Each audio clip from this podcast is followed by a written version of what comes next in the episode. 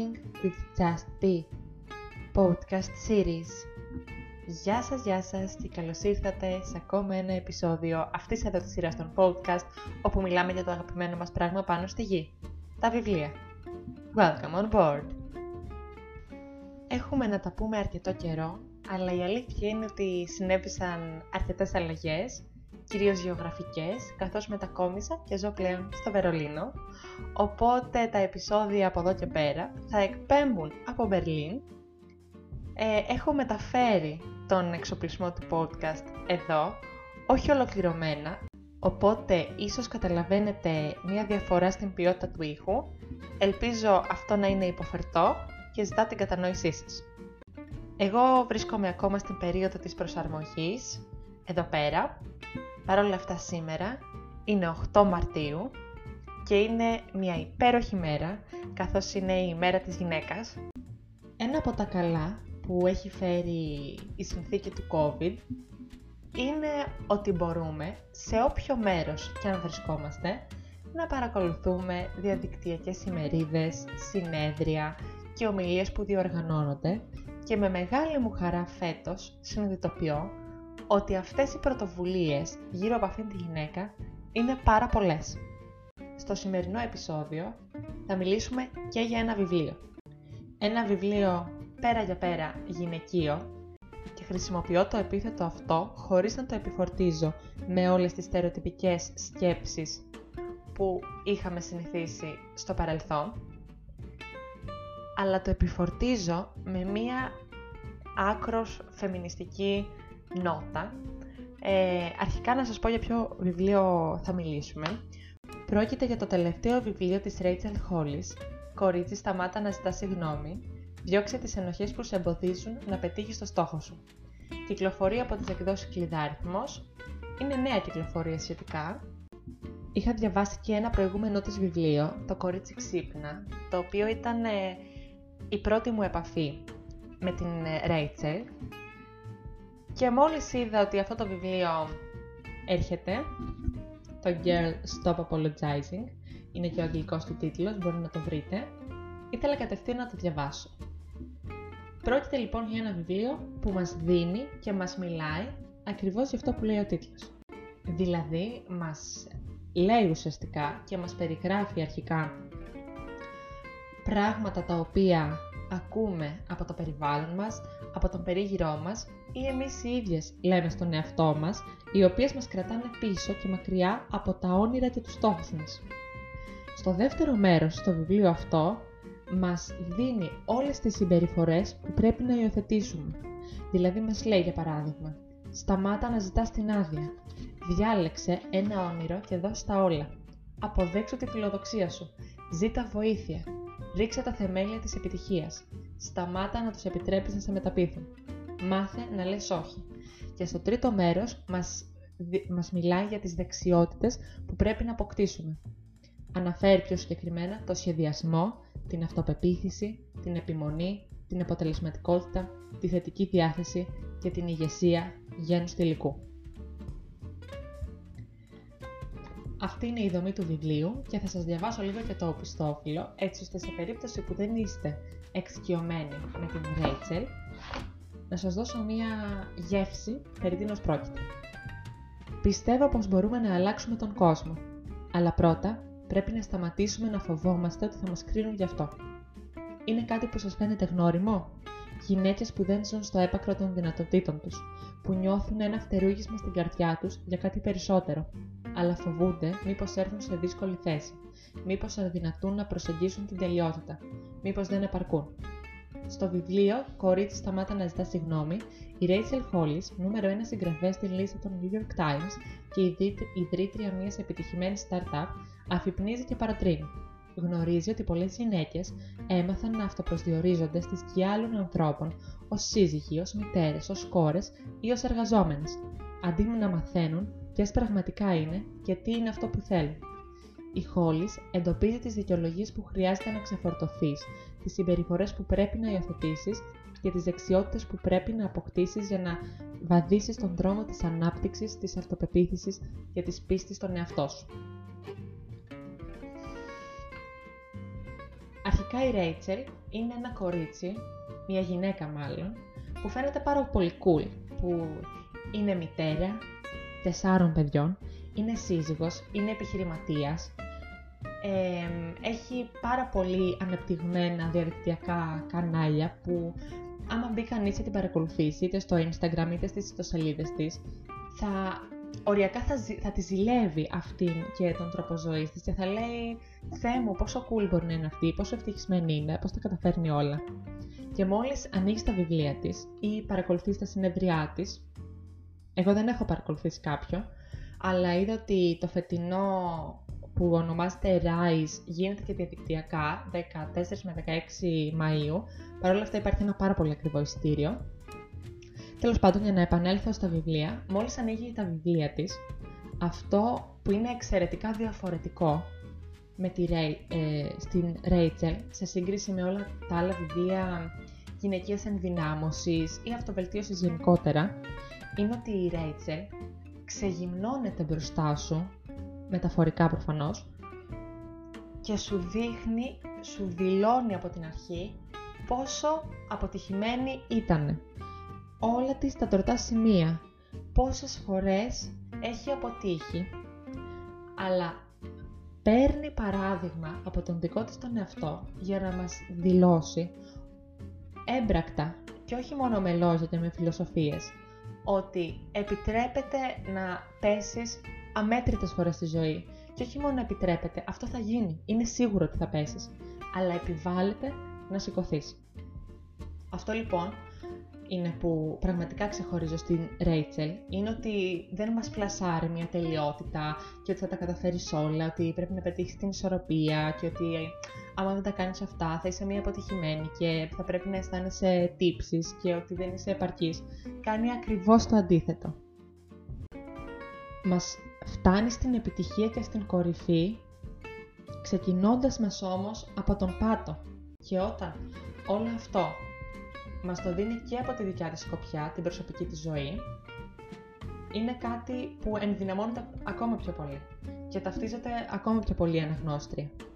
Επίσης, ακόμα ένα σημείο το οποίο είναι εξαιρετικό στην γραφή της είναι ότι δεν κατηγορεί ένα σωρό εξωτερικούς και άλλους παράγοντες για το τι συμβαίνει σε εμάς. Αν δηλαδή μία μητέρα έχει τύψεις που δεν αφιερώνει πολύ χρόνο με τα παιδιά της. Αν μία γυναίκα αισθάνεται τύψεις επειδή βάζει σε προτεραιότητα τη δουλειά της έναντι των σύζυγό της ή τα παιδιά της. αν μία γυναίκα ενώ έχει οικογένεια έχει πολύ μεγάλους στόχους και προσπαθεί να τους πετύχει. Αν μία γυναίκα είναι μεγαλύτερης ηλικίας και δεν έχει κάνει ακόμη οικογένεια επειδή δεν θέλει να κάνει οικογένεια. Όλα αυτά τα αν λοιπόν, αν τα συγκεντρώσουμε, είναι πάρα πολύ εύκολο να ρίξουμε την ευθύνη της ψυχικής μας πίεσης σε εξωτερικούς παράγοντες. Αυτό που λέει η Ρέιτσελ ουσιαστικά σε αυτό το βιβλίο είναι ότι αυτοί οι εξωτερικοί παράγοντες και αυτή η πίεση υπήρχε, υπάρχει και θα υπάρχει.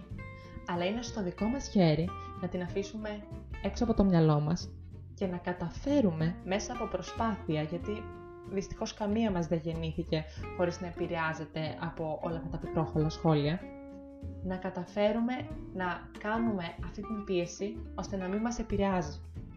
Και έτσι θα καταφέρουμε και εμείς να μην σχολιάζουμε και κριτικάρουμε τις ζωές και τις επιλογές των άλλων γυναικών και των ανθρώπων γενικότερα, απλώς το προσανατολίζουμε περισσότερο στις γυναίκες, γιατί το, το θεωρώ αυτό πραγματικά ε, ένα σημείο του φίλου μας, ότι είμαστε πολύ πιο επιρρεπείς στην κριτική, το σχόλιο προς μια άλλη γυναίκα.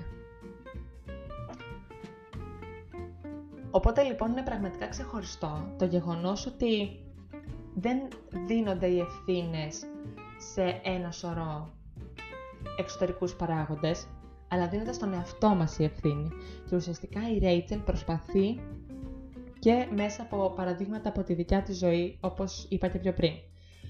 Και μέσα από παραπομπές σε βίντεο, ιστοσελίδες, βιβλία, τραγούδια. Μας δίνει πάρα πολύ έμπνευση αυτό το βιβλίο.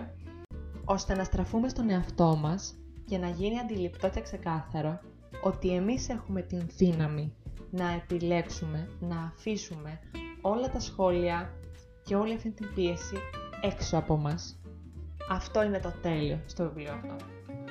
Εγώ προσωπικά άρχισα να το διαβάζω αυτό το βιβλίο μόλις έφτασα στη Γερμανία, σε μια περίοδο που είναι αρκετά μεταβατική για εμένα και προφανώς έχω πάρα πολλές σκέψεις στο μυαλό μου και προβληματισμούς και όχι σε όλα τα ζητήματα, αλλά στα περισσότερα ταυτίστηκα και λέω όχι σε όλα γιατί ένα πολύ μεγάλο μέρος ε, του βιβλίου αφορά σε μητέρες, που εγώ δεν είμαι.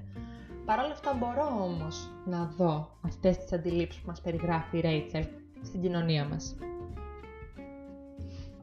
Και είναι πραγματικά πολύ ξεχωριστό και ιδιαίτερο όταν διαβάζεις ένα βιβλίο το οποίο σου μιλάει τη συγκεκριμένη στιγμή που το διαβάζεις. Είναι πάρα πολύ πιθανό, αν εγώ διάβαζα το συγκεκριμένο βιβλίο τρεις μήνες πριν ή σε ένα χρόνο από τώρα, να μου άρεσε πάρα πολύ, αλλά να μην, να μην είχα κρατήσει τόσα πολλά σημεία. Το γεγονός λοιπόν ότι διάβασα αυτό το βιβλίο τώρα, δεν το θεωρώ δεδομένο.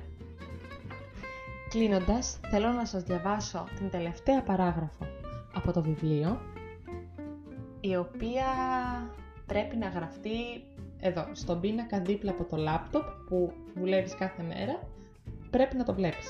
Αυτό, αυτή την παράγραφο πρέπει να τη βλέπεις κάθε μέρα και να τη διαβάζεις. Ο πραγματικός εαυτός σου είναι προορισμένος για κάτι περισσότερο, για την καλύτερη εκδοχή του. Γι' αυτό είσαι φτιαγμένη και το πρώτο βήμα σου για να το κάνεις αυτό το όραμα πραγματικότητα είναι να σταματήσεις πρώτα-πρώτα να απολογίσαι για το όνειρό σου. Δεν είναι δική σου δουλειά να προσπαθείς να ταιριάξεις στον ιδανικό οποιοδήποτε. Δεν είναι δική σου δουλειά να προσπαθείς να ταιριάξεις στο ιδανικό οποιοδήποτε άλλο. Πολύ μεγάλη πρόταση αυτή. Πολύ μεγάλη αλήθεια. Δουλειά σου είναι να αρχίσεις να πιστεύεις σε αυτό που είσαι και σε όσα είσαι ικανή να κάνεις. Ήρθε ο καιρός να είσαι ο αυτό σου, χωρίς τη διάθεση να απολογηθείς και να δείξεις στον κόσμο τι συμβαίνει όταν μια γυναίκα προκαλεί τον εαυτό της να μεγαλουργήσει. Ήρθε ο καιρός να σταματήσεις να απολογείσαι για αυτό που είσαι ήρθε ο καιρός να γίνεις αυτό για το οποίο είσαι φτιαγμένη. Για μένα, από αυτή την παράγραφο, η πρόταση δεν είναι δική σου δουλειά να προσπαθείς να ταιριάξεις στο ιδανικό οποιοδήποτε άλλο. Δουλειά σου είναι να αρχίσεις να πιστεύεις σε αυτό που είσαι και σε όσα είσαι ικανή να κάνεις. Είναι όλο το βιβλίο. Και είναι φράση που πρέπει να τη δουλεύουμε, να την πιστεύουμε η κάθε μία και ο καθένας από μας, ανθρώπινα και όχι φιλετικά, και πρέπει να τη λέμε στις φίλες μας, στις μαμάδες μας, που μπορεί, που μπορεί πολλές φορές να αισθάνονται τύψεις, στα παιδιά μας, αύριο μεθαύριο, στις συνεργατιδές μας. Χαίρομαι πάρα πολύ όταν διαβάζω έτσι βιβλία που όντως μου αφήνουν κάτι γιατί ξέρετε, είναι και είναι, θεωρώ ότι η ανάγνωση βιβλίων χωρίζεται σε δύο κατηγορίες, μάλλον σε τρεις κατηγορίες. Η πρώτη κατηγορία είναι τα βιβλία που δεν σου ταιριάζουν και δεν σου ταιριάζουν τη δεδομένη χρονική στιγμή. Η δεύτερη κατηγορία βιβλίων είναι αυτά τα οποία πραγματικά απολαμβάνεις την ανάγνωσή τους, αλλά δεν θεωρείς ότι έχεις προσωπικά κερδίσει κάτι, ότι έχεις γίνει καλύτερος από αυτό το βιβλίο. Παρ' όλα αυτά, αγαπάς τη λογοτεχνικότητά του και το κατατάσσεις στο μυαλό σου στα καλά βιβλία που διάβασες. Και η τρίτη κατηγορία βιβλίων, στο δικό μου μυαλό, είναι τα βιβλία που μόλις τα κλείνεις, κρατάς μία φράση, μία παράγραφο, μία συνθήκη και μετά αυτήν την στροβιλίζεις στο μυαλό σου για ώρες, μέρες με... και σε κάνει καλύτερο, σου αφήνει κάτι. Αυτό το βιβλίο λοιπόν, το κορίτσι σταμάτα να ζητά συγγνώμη, ανήκει στην τρίτη κατηγορία βιβλίων και είμαι πολύ χαρούμενη γι' αυτό. Χαίρομαι πάρα πολύ που ξανασυνδεθήκαμε σε αυτή την κοινότητα που δημιουργήσαμε και πραγματικά απολαμβάνω Παρακαλώ, όσοι και όσες έχετε διαβάσει αυτό το βιβλίο, θα ήταν μεγάλη μου χαρά να επικοινωνήσετε μαζί μου και να μου πείτε τις δικές σας σκέψεις ή τα δικά σας σχόλια. Σας ευχαριστώ πάρα πολύ που ακούσατε ακόμα ένα επεισόδιο του Buzzing with Just Be και εμείς θα τα πούμε σε ένα επόμενο επεισόδιο. Μέχρι τότε, να είστε καλά και να χαμογελάτε.